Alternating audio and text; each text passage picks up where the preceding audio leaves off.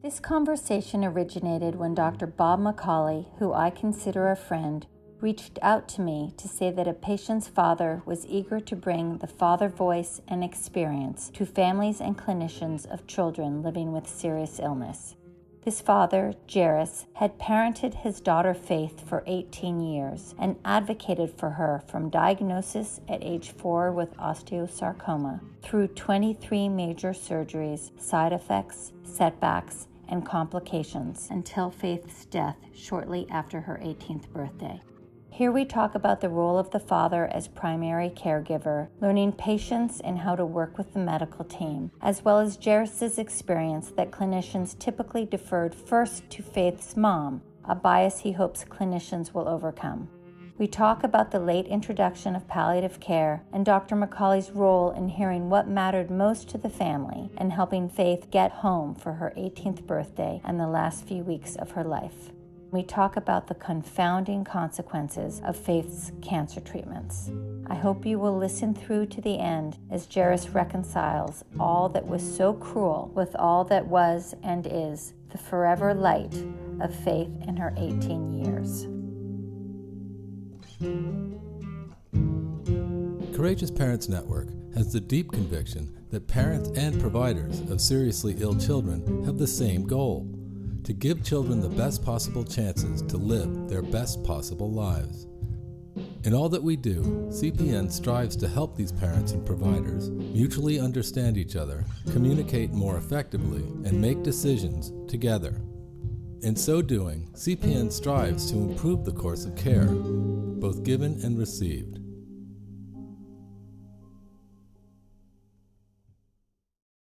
I vividly remember the first time I met Faith. So I direct the pediatric palliative care team at OHSU in Portland, Oregon. And when we walk into a room, when we've been consulted on a new patient, it's not like we're unprepared. Like we do pediatric palliative care, we, that's what we do for a living. I don't expect to shoot the breeze and chat about the weather. I don't think that I, in 15 years of practice in palliative care, have ever experienced the palpable pain that I felt when I walked into that room. Part of it, I was aware of my own issues walking in. Specifically, Faith is almost exactly the same age as my oldest daughter. She has three siblings. My daughter has three siblings. So I was very much aware that while I didn't know anything about Faith's story, I knew something about girls her age and was very able to sort of sense the contrast between what she was going through and what my daughter, who was going to high school, was going through. I was with a couple of members of our team and a couple of learners. We had a medical student and a resident with us. And I just remember looking at Faith and her talking to us and sharing very openly about her journey and what brought her to that place and where she was in that moment as someone who was battling cancer, who was experiencing intense pain, who had felt overlooked by the medical establishment and questioned and doubted and minimized and was dealing with more than anybody should ever deal with. Like any one of those is more than anyone should ever deal with, let alone when you're her age and let alone when you put them all together. Even just thinking about it, I can like viscerally remember what that felt like in that space of wanting to help in some way and being in awe of all that she had overcome already and what she was experiencing in that moment. We killed the cancer, but the treatments between the chemo, the radiation, and 23 major surgeries end up killing her body. And yet, this beauty that we saw transition and transform as a, as basically kind of an infant, it just carried on and continued to occur that through these surgeries, through these procedures, and through all the setbacks she had physically, you know, it hit her so hard emotionally, and yet her bravery and her strength just was compounded. Her maturity and understanding her life situation and how she interacted with providers would just continue to grow. And her kindness and compassion she'd be sitting there in major pain and yet would actually grab the hand of a provider, a nurse, a doctor who was clearly upset and in Faith's moment of pain would actually grab them and say, Are you okay? I'm sorry I'm upsetting you. And that was Faith. She was a special soul. Jairus, can you say more about the secondary traumas that she'd been experiencing, feeling overlooked? What was her experience? What had happened? Her bone cancer was in her L3 vertebrae. Within first early six months, she had three major back surgeries to either initially remove the mass and then they had to remove the full vertebral body and then reconstructive surgery. So imagine a four year old at that point moving to five having three major back surgeries in five months. And then on top of that, multiple rounds of very, very aggressive and what we were told at that point, adult doses of chemo. And it just, it hit her so hard so just even emotionally be able to process what was going on right and then from those surgeries and all those treatments she ended up having nerve damage in her left leg that caused all of her muscles in her left leg to atrophy to where she could not walk you know normally but then what happened is because she had to walk with a unique gait it ended up on her strong leg, her right leg. She ended up damaging her right knee to the point by the time she was 15, she had had six major knee surgeries. And then the damage from the chemo or the radiation, we don't know which one it was, continued to progress to where internally we started having functional issues where she wasn't able to have regular bowel movements. We had to start helping her with bowel situations. And she was on high doses of basically like Ex-Lax and stuff to help her go. And then on top of that, then she started losing the ability to feel and sense when she had to pee and so her bladder would fill. She wouldn't lose control and, and in that way but she would get distended and very uncomfortable. And this was all progressing from the time she was four or five years old to the time that we lost her at, at 18 so when you think about all those issues and then she was having hearing loss and then it just compounded and then her body started to fail in its ability to even heal. So like these knee surgeries that she had when they took the sutures out after the designated time period her her incision just opened up and then the screws actually started working out of her leg. She was in a wound care facility being treated on a regular basis for weeks, just trying to get this thing to heal. And none of the conventional treatments could even get her skin to heal. She had an open wound for months. And so these were just all compounding physical issues. And then imagine when we think about the challenges that our, our youth have today in body image, and that's both male and female, but let's just focus on female. And you have a young girl going through her adolescence, going into her teen years, where body image, and especially today with all the social platforms around all these young girls her age that are posting videos around dancing and fitness, and all of her siblings were all very strong competitive athletes, and Faith tried. She tried so hard, but she couldn't run well. All these things were going on around life that she was trying to live, but yet emotionally, she was being told all the time she couldn't do it because her body couldn't do it. Her will wanted to, highly intelligent, but her body could not keep up. So then, as we were trying to treat all these different issues, she would go to different providers.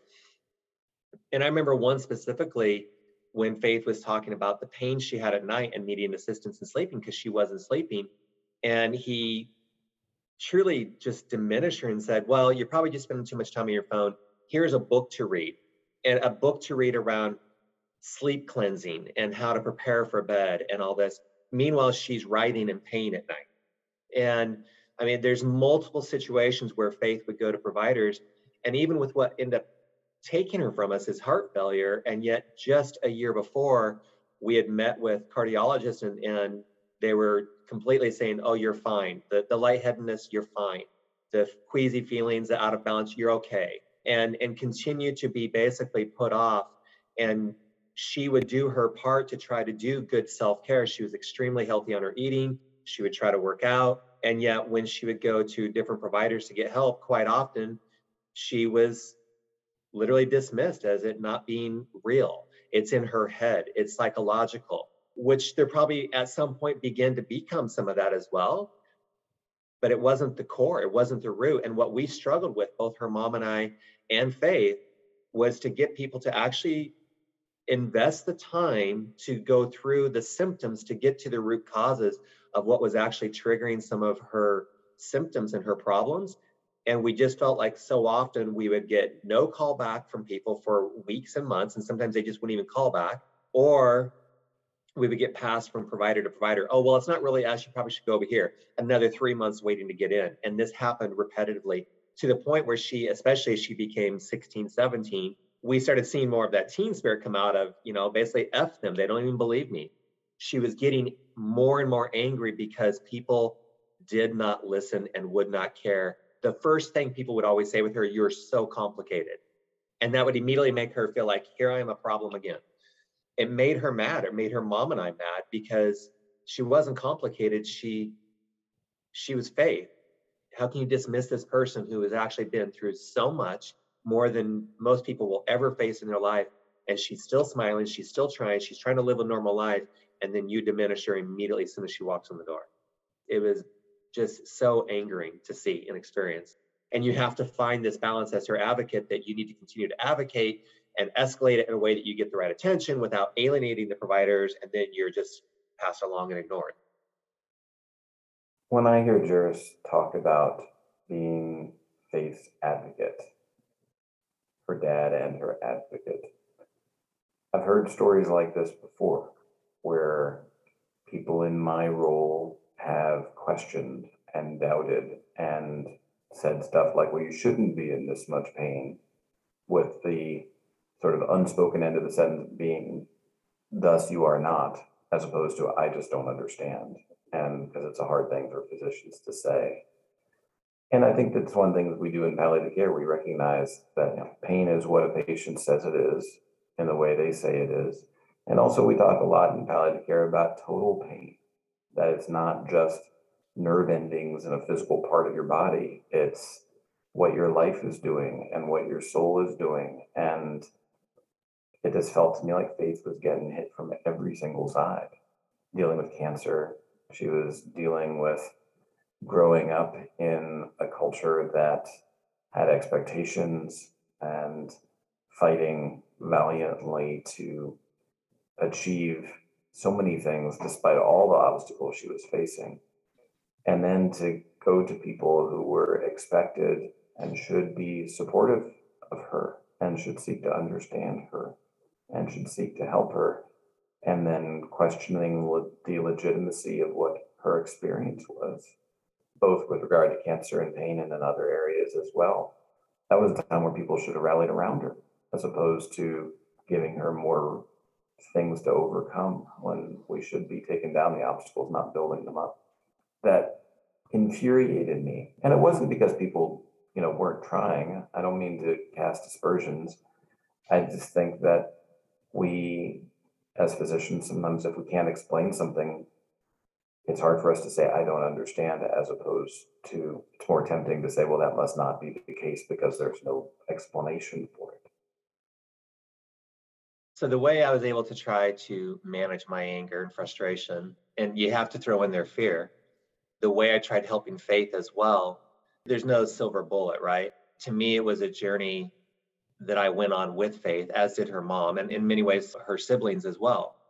Her journey affected the whole family. The kids grew up in hospitals. For me, with managing the anger, it happened very early on with the very first surgery before we even knew she had cancer. We knew there was a bony mass on her back. They did surgery and removed it. And in the PICU, right after the surgery, this was my first experience with anything like this and I walk in when I'm first allowed into the PICU and I see she, I just, I remember certain data points. And I remember she was 44 pounds. She was four years old. She's laying on this bed. There's more tubes running in and out of her that I can even imagine. Nobody prepped me for that. Not necessarily that they should have, but I think it'd be a good thing. It's such a shock to walk in and see your baby that way. She had been in surgery for 10 hours. So with the fluids they pumped into her, she didn't look like my child. She was all swollen and there was more pumps on the wall going into her and it was overwhelming. I was managing through all that but then we had a shift change with nurses and a new provider came in and faith was starting to wake up at one point. She was complaining of course she said that she had to go to the bathroom. And this is she was four and a half years old. What was surprising to me is the nurse caregiver immediately started lifting up her body to put a bedpan underneath even though she had just had spinal surgery.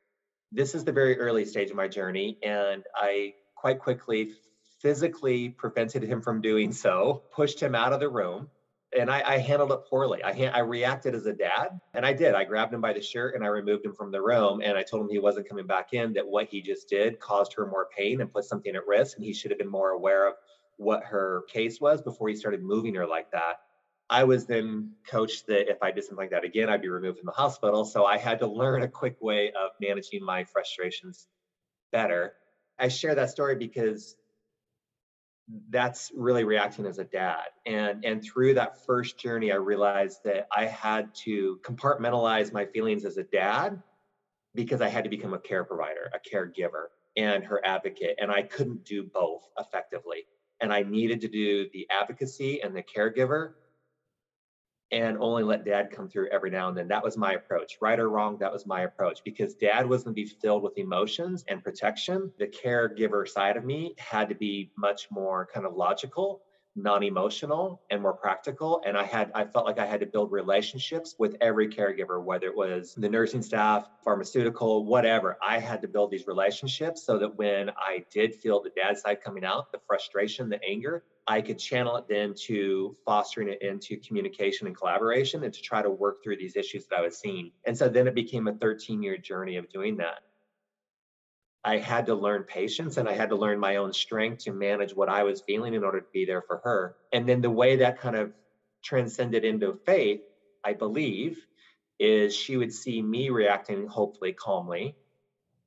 And then she too would do that same way. But I also believe that I learned it more from her than she did from me because of her nature, because of her character, her soul. She truly was just such a kind person that even when people made her mad, she would express it to me or her mom, but she wouldn't express it to them.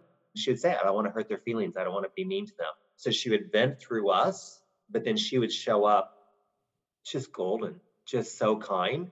And there'd be a few situations where she would tell providers, I don't feel like you're listening to me. You're you're ignoring me. You're ignoring what I'm saying. I need you to hear me.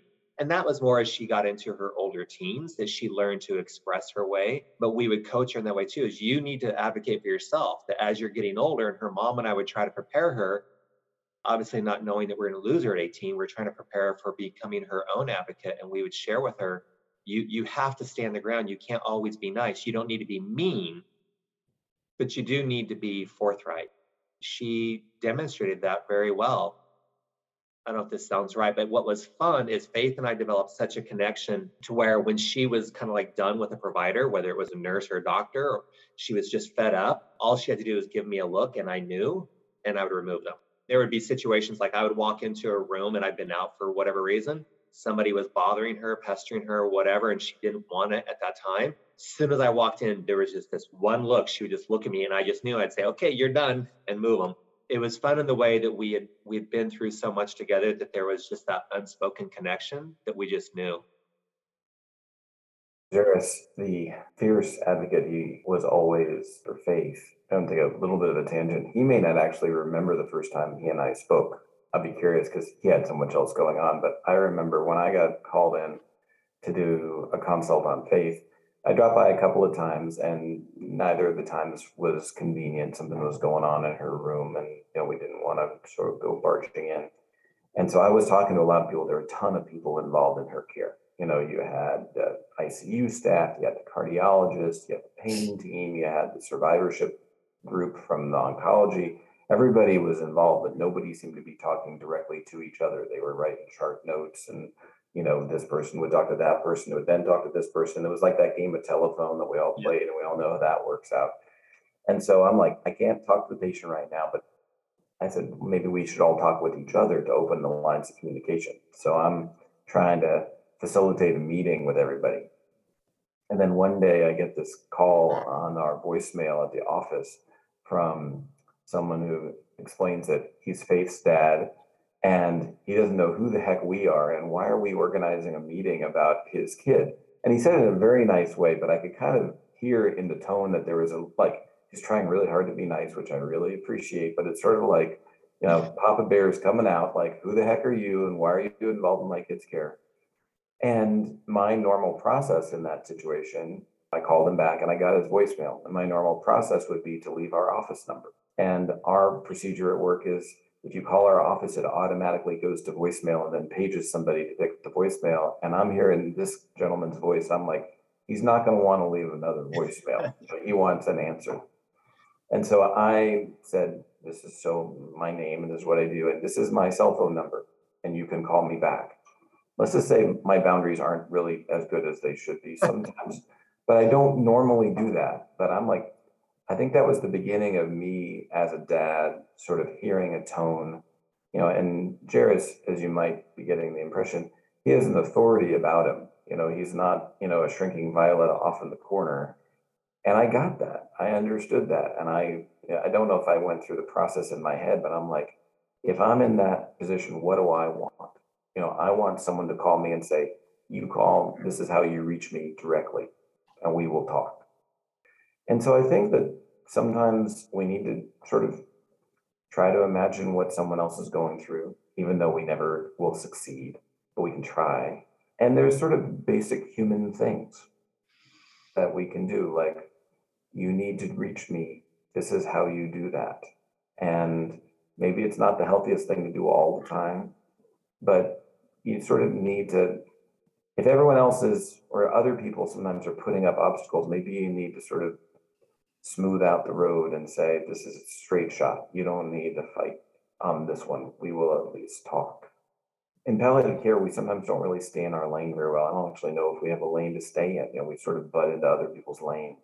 There were so many people who had their own piece of the puzzle, you know, that these guys were dealing with the heart and these guys were dealing with the spine and these guys were, you know, and I think what we tried to do was hear where Faith was coming from because she wasn't just a heart and a spine, like she was this amazing person who was going through so much and then trying to figure out what to do with that. And even though we couldn't fix things, we could honor that, that she wasn't just a bunch of component parts. She was a person, an amazing person. And just to honor what her journey was. Why was palliative care introduced when it was? Obviously, she had so many complications along the way. Bob, were you the first palliative care clinician or had other members of your team come in? I was on service as the doctor on our team when we were first consulted for Faith. And I think it came very late in her life, probably two months before she died. Does that sound right, Jairus, or thereabouts? It's about seven weeks.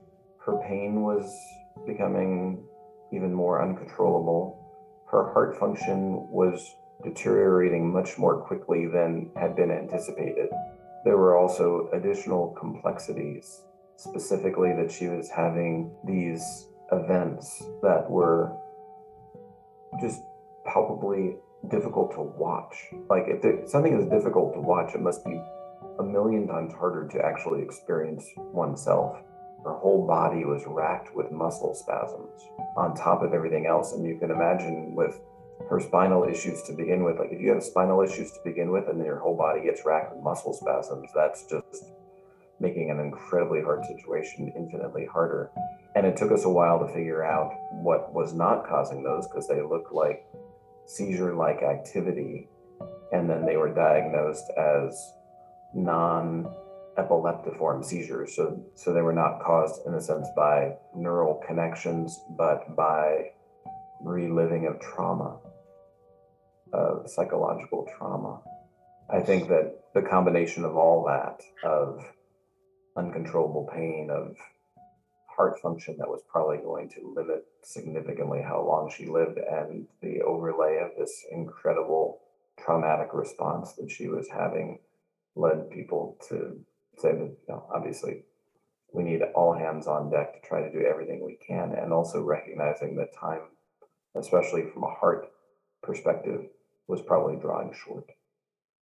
This was the first that I'd heard about palliative care, and it was on a Tuesday afternoon that we had a meeting with the cardio team from both the pediatric side and the adult side because she was so close to 18 at that point. And they told us that her heart was failing because of her overall general health condition, she was not a candidate for transplant or artificial anything like that, that she, she wouldn't make it. And that we had months, not years. That was the first time. And I believe that date was January 16th. That was the first time we'd heard anything to the point of we're this far gone or, or this close to losing her. And that's when palliative care was first introduced. And, and I do remember now the exchange that Bob mentioned earlier about the phone call. Myself and her mom were the only con- constants, right, for Faith's care. And we had so many people in and out. And it was a bit of a cluster all the time of trying to sort through who are you, what are you doing? And then Bob came in and started rounding people for us. And that was so critical at that time because when you get the news that your child is dying and you have months, not years, the last thing that I really had energy to do was to be herding cats. That was on a Tuesday midday. That night, or whatever, or actually, it was very early the next Wednesday morning, about 4 a.m. We don't know why, but her heart failed again. And we had to take life saving steps to stabilize her and put her on a particular medicine that helped basically stimulate her heart to pump. Otherwise, she wouldn't have made it through the morning. Through further exam, that same day, her mom and I were told now we have weeks, not months. And that's when the interaction with Bob and team increased. And our goal moved from trying to extend her life to trying to keep her comfortable and get her home. And our, our mission that um, my feeling was with Bob, the partnership that he gave me was we, we were on hell bent on a mission. She wasn't going to die in a hospital. Wasn't going to happen. We had to get her home. And so we had to stabilize her. And it took about a week. And Bob worked with the team to, to help get her stabilized and get arrangements. And then on Monday, January 25th, 3:30 p.m., we rolled out of the hospital, the ambulance, and we had to carry her in to the house. Bob and I stayed in contact via text and call until I lost her on February 20th. She got home. She got home. She got home. She was with her pets. She was in her bed. She was surrounded by her family. Friends came by. She she passed. Her birthday is February 7th, so she passed on the 20th, so 13 days later. So as a family, we went back and forth. Do we do we celebrate her birthday? Do we not celebrate her birthday? What do we do? Because we didn't she knew she was dying. I mean, when when we got the news on January 16th that she had months, not years, the doctors asked, and I think actually it might have been you, Bob, that asked, "Do you do you want to tell her? Do you want us to tell her?" And Faith and I always had a, a back to when she was little, we had a pinky promise that I would always be very honest with her. So it had to be had to be me. It had to be her mom and I. So I sat on the bed and told her that she was dying. Do that as a parent. By the time we got her home, she, I mean, she knew. You know, we were just home a short period of time, so we were weighing this notion of her birthday or not, and we knew she was also not fully aware of everything going on, both because she was fading in the meds her mom was very adamant, you know, we, we need to do this. And, and it was, I'm glad that she was.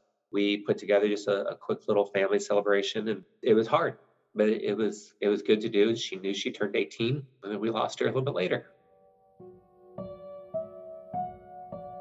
I feel there's such a strong need for the industry and for fathers, for families to understand the role that a dad can play in advocacy and care for a child it's a choice and it's not for everybody, right? Each person deals with these types of difficulties differently, and some people just can't. And I get that. But what I found, and the reason why I'm so passionate about it, quite frankly, is in our society, the mom is seen as the primary caregiver. But there's a lot of dads out there that are very active.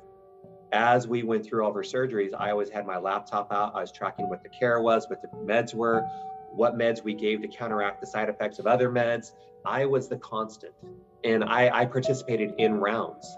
And I think that that's so important for fathers to hear that you have a role in this. And despite society's norms around mom does that stuff and dads are just in the background, we need to create a safe place for dads in that way. And we need to start shifting the industry from a healthcare provider point of view that when you're dealing with parents in the room and both parents are there, you talk to both parents to me, we have to do a better job of recognizing both parents, respecting both parents in that way, including them, engaging the father as much as we engage the mother. And we have to create a safe environment for dads to actually show up. And then we have to give them some tools and skills on how to do so. You can't come in and, and react like I shared before with the emotion of a dad. You have to react with the emotion and the logic of a caregiver. You can't come in thumping your chest and being the biggest person in the room. You have to come in with that spirit of partnership and collaboration and seeking to understand and then work through things. We definitely have to create an avenue for dads in that space. There's a reason why the default is to pivot towards mom. I guess my question for you, Bob, is how do we unprogram that? I think that we're used to dealing more with moms by virtue of, I always struggle with this because it's going to come out as a gross generalization. But just in terms of probabilities, it's more likely that a mom is going to be, and if it's a mom and dad dyad parent group, then it's more common in my experience for moms to be present more frequently in the hospital. So there's that piece. And I agree with all that we've said before about not making assumptions about why that is or casting aspersions or making the false assumption potentially that the dad is not involved or the dad is not aware. So I think there's that piece. I think there are other pieces too. One is, and again, gross generalization coming. In my experience, moms and dads often generally react differently to certain situations. I can't count the number of times people have said something like, you know, dad's kind of quiet, he doesn't say much. The unspoken assumption is there's not much going on there. And I'm like, no, there's a whole lot going on there, but maybe he's just not revealing it for all the world to see in real time. There's a lot of work that's been done in our field about what it means to be a good parent and asking parents, what does it mean for you to be a good parent? And generally speaking, again, another generalization, there are two big groups of thought about this. One is being a good parent is making good medical decisions on behalf of my child. And the other is being a good parent is making sure my child feels loved. Now, those are not mutually exclusive. It's not either or, there's some balance there. But studies have also shown that mothers tend to be in the second group and fathers tend to be in the first group, like not always. And so I think there's a temptation to sort of do the problem solving with dad and provide the emotional support to the mom. The other thing, too, is, and this is speaking as a male physician, I think that it is a little bit more complicated when you're dealing, like I'm going to say it kind of colloquially, with guys. I'm a tall guy. I'm aware of my presence in a room. I'm aware of gender and power imbalances.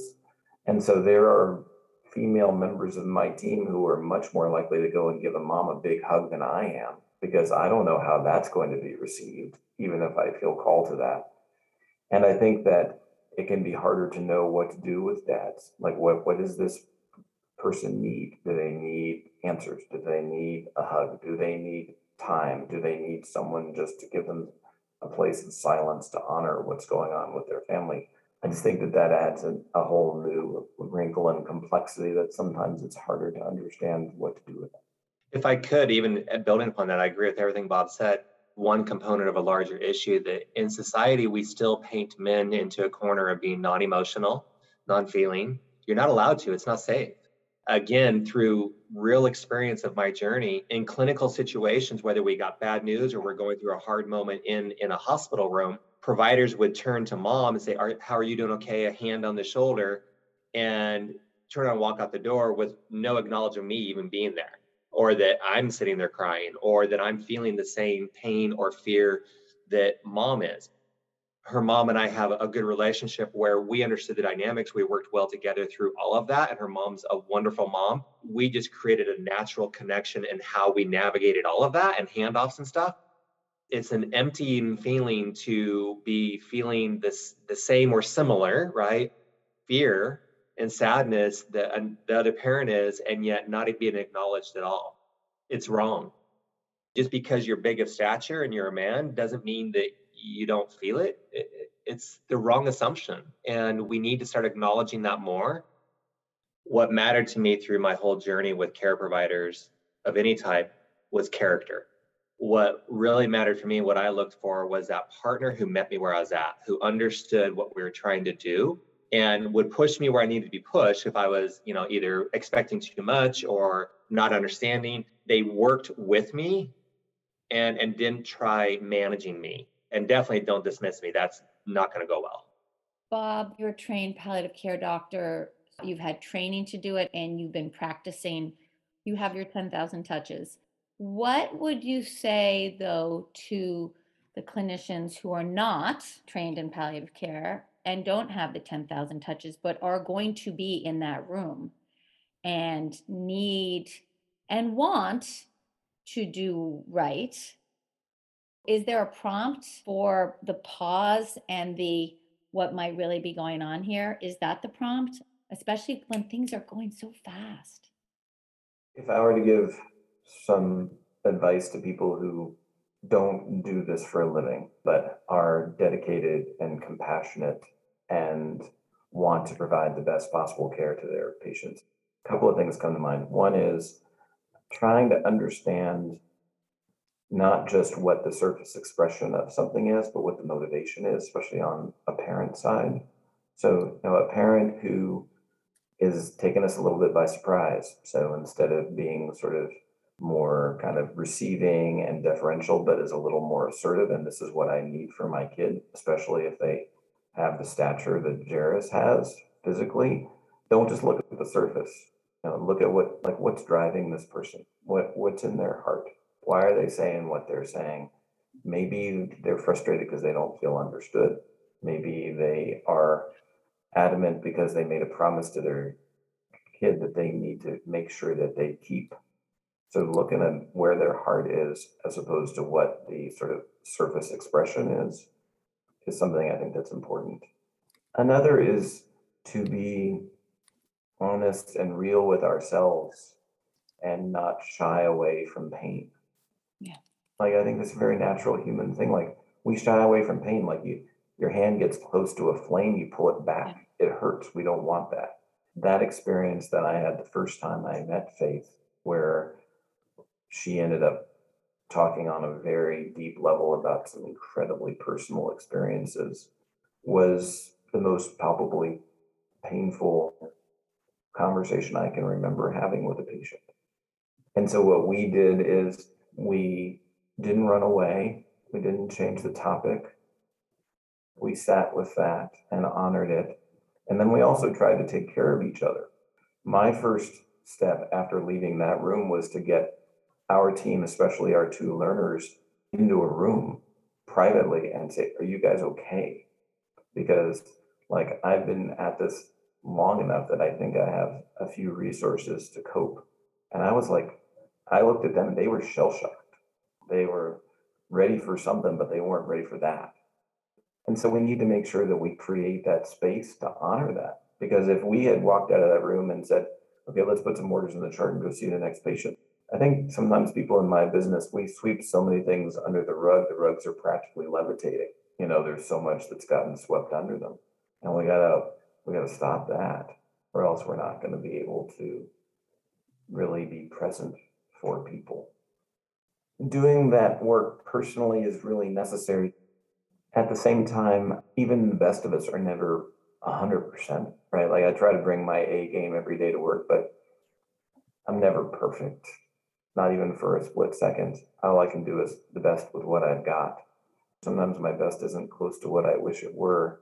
And other people, sometimes their best is exceeding every expectation. So I think to be the best we can be, we need to do that internal work. A lot of it too depends on what kind of profession or area of medicine you're in. If you are doing more of a procedural interventional kind of thing, then you need dexterity and professionalism and things like that. You know, there's an old saying in palliative care, like our procedure is a family meeting. Our tools are words and sometimes the absence of words. So in my business, in my specialty, I think you need that. In other specialties, people do the best they can and they often do an amazing job. And they also have additional skills that I certainly don't have that are really critical. To me, there's there's medical practice and then there's care. And we say medical care, but we do medical practice. We need providers to really emphasize and amplify the care part of it, right? It, it's both.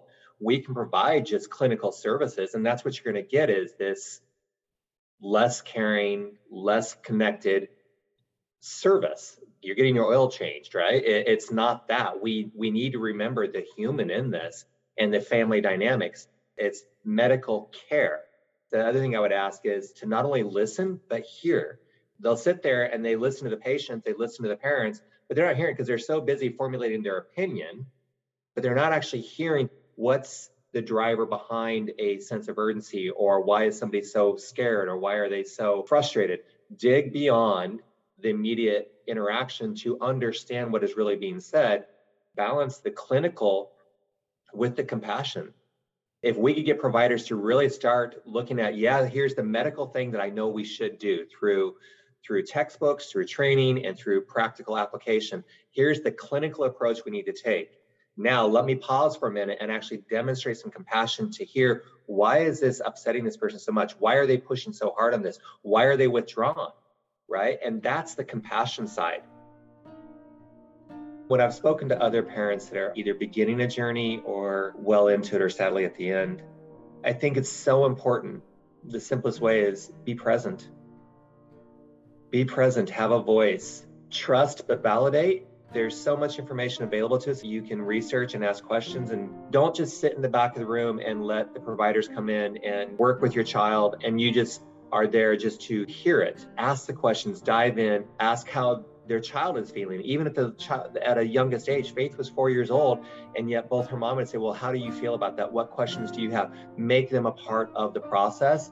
You're removing some of the burden that comes with everything being done to them. They've lost all control. So be present and help your child and yourself navigate that whole journey by asking questions, seeking to understand, finding your voice. And I think probably the last thing is acknowledge your emotion, dad or mom. You're going to be scared. You're going to be. It's terrifying. You're going to be frustrated. You're going to be sad. You're going to be angry. Those are all very real. They're valid, and you're going to experience them at different times. Allow yourself the space and the grace to feel them, and then be wise enough and strong enough to pull yourself out of them so you don't get lost within them, so you can go back to being present.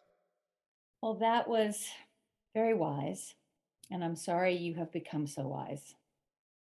Jairus, given how you described sort of the systemic nature or the interdependent nature of the things that were going wrong in Faith's body, responding to things that were designed to treat the thing that had come before, did Faith ever ask? Did she reflect? And if this is a painful question and you don't want to answer it, please just ignore it these things to save her they had to be done but then they were causing her pain later how did she hold that how did the two of you talk about that if at all? So in terms of regret and looking back on Faith's journey and her view on that i would offer that both her mom and i and faith together the three of us and then one-on-one we we all talked about it multiple times through the you know the 13 years that she experienced all this.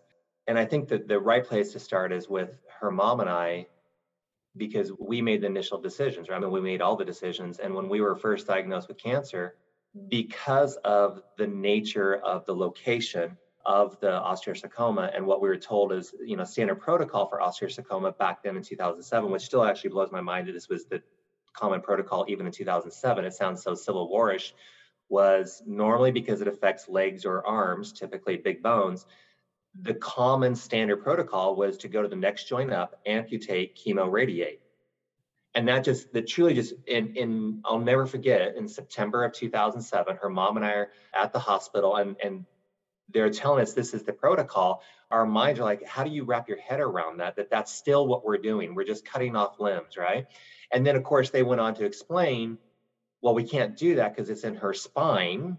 And they immediately started talking palliative hospice care at that point. That was the very first direction. And that's when I told him, I'm like, that's unacceptable. I, I don't believe in can't. We're going to come back in a week and you're going to have options for us. And her mom and I came back up. We started talking through these options, and of course, they gave us all the warnings. And there was multiple warnings along the way. There was multiple procedures, multiple situations that were caught going. You know, at one point, I remember when we were in Boston, her mom and I had to give approval for the radiation, and because the location, even though it was specialized radiation to where it wasn't full body, it was very specific. It was still going to take a chance of sterilizing her. It was going to hit her ovaries, and we had to make that decision do we save try to save her and prolong her life but we're going to you know decrease the likelihood of her being a mom of course we're going to fight for her and worry about those other consequences later so we made multiple decisions time and time again like that and her mom and i through the years we would always sit back and say should we have done that should we have done that but when you're faced with the alternative if you don't you know the answer is she's going to die right and so I can say we live with regret every day. But if we wouldn't have taken those steps, we wouldn't have gotten 18 years with her. Looking back now, you know, a little bit over a year of losing her, and we see the the pictures and the videos and the memories we have, we wouldn't have had those. We wouldn't have known the person that she grew to be. We wouldn't have been touched and, quite frankly, educated in the world of being able to balance both extreme strength and kindness. And, and, and that's what I see from Faith. That's what I took from Faith is this person that is is stronger than I'll ever be in life. And yet also a billion times kinder than I can ever begin to try to be. And how do you bring those both together? We wouldn't have witnessed that if we wouldn't have made those hard decisions. We would have lost her sooner. Would we have prevented years of pain and discomfort? Yeah. And this is selfish to say, but I think the loss would have been greater than the cost because the journey with Faith was so beautiful. It really was. In faith, there is many times that she would talk with both her mom and I and and one on one and share that there's times when she was down emotionally and she would say things that she wished that we never would have saved her that she, it would have ended sooner because she was so tired of the pain. She was so tired of the journey. She was truly afraid of growing up more and, and starting a life with somebody because she knew she could never have children. And that wasn't because of fertility, is her body couldn't handle it. She knew that. At 15, she knew she couldn't carry a child. She was scared about getting into a long-term relationship, even at, you know, that like a normal teenager should, because she knew she couldn't offer them what they were seeking her mom and I just talked about this last week that we all knew she wasn't going to live a, a full life, but none of us really accepted that it would be this short of life either. So we were all caught off guard. But I think Faith knew far better than we did. I think I think Faith really knew that she didn't think it was going to be 18, but I think she really knew that it wasn't going to be 30 either as much as she at times regretted the journey because it was so painful and, and sad to her, she was sad. She was more sad than she was ever angry because she had this thirst for life and funny and witty and comical. I mean, she, I mean, she just wanted to live so much. And everybody she lived around and interacted with her, she brought joy to them. So I think she was always caught in this battle of, I wish I would be going through it, but yet I'm having these moments of fun along the way too for each of us in our own ways, it was a journey of contradictions. Even after losing her on one of my many kind of reflection points, it struck me that, you know, I couldn't be mad at, you know, God, the universe, or whatever, that she was gone because she and I had sat multiple times in hospitals through recovery, literally holding each other's hands as she prayed to be taken because she was so tired and so how do you how do you get mad at the universe or God or whatever for taking her when you sat with your child and prayed with her that it would happen? Contradiction. The whole journey was an experience of contradiction.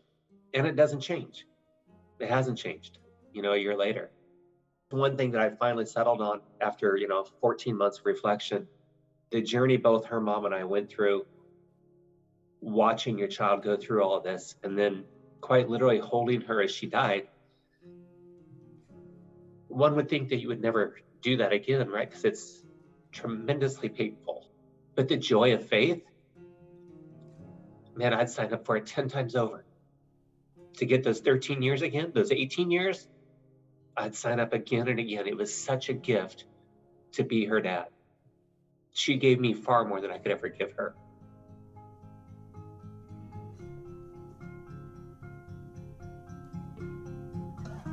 Thank you for listening. For more stories and conversations, as well as videos, downloadable guides, and decision making resources in English and Spanish, visit CourageousParentsNetwork.org. CPN is available 24 7 for parents and providers as they strive to provide the best care for the child and the entire family.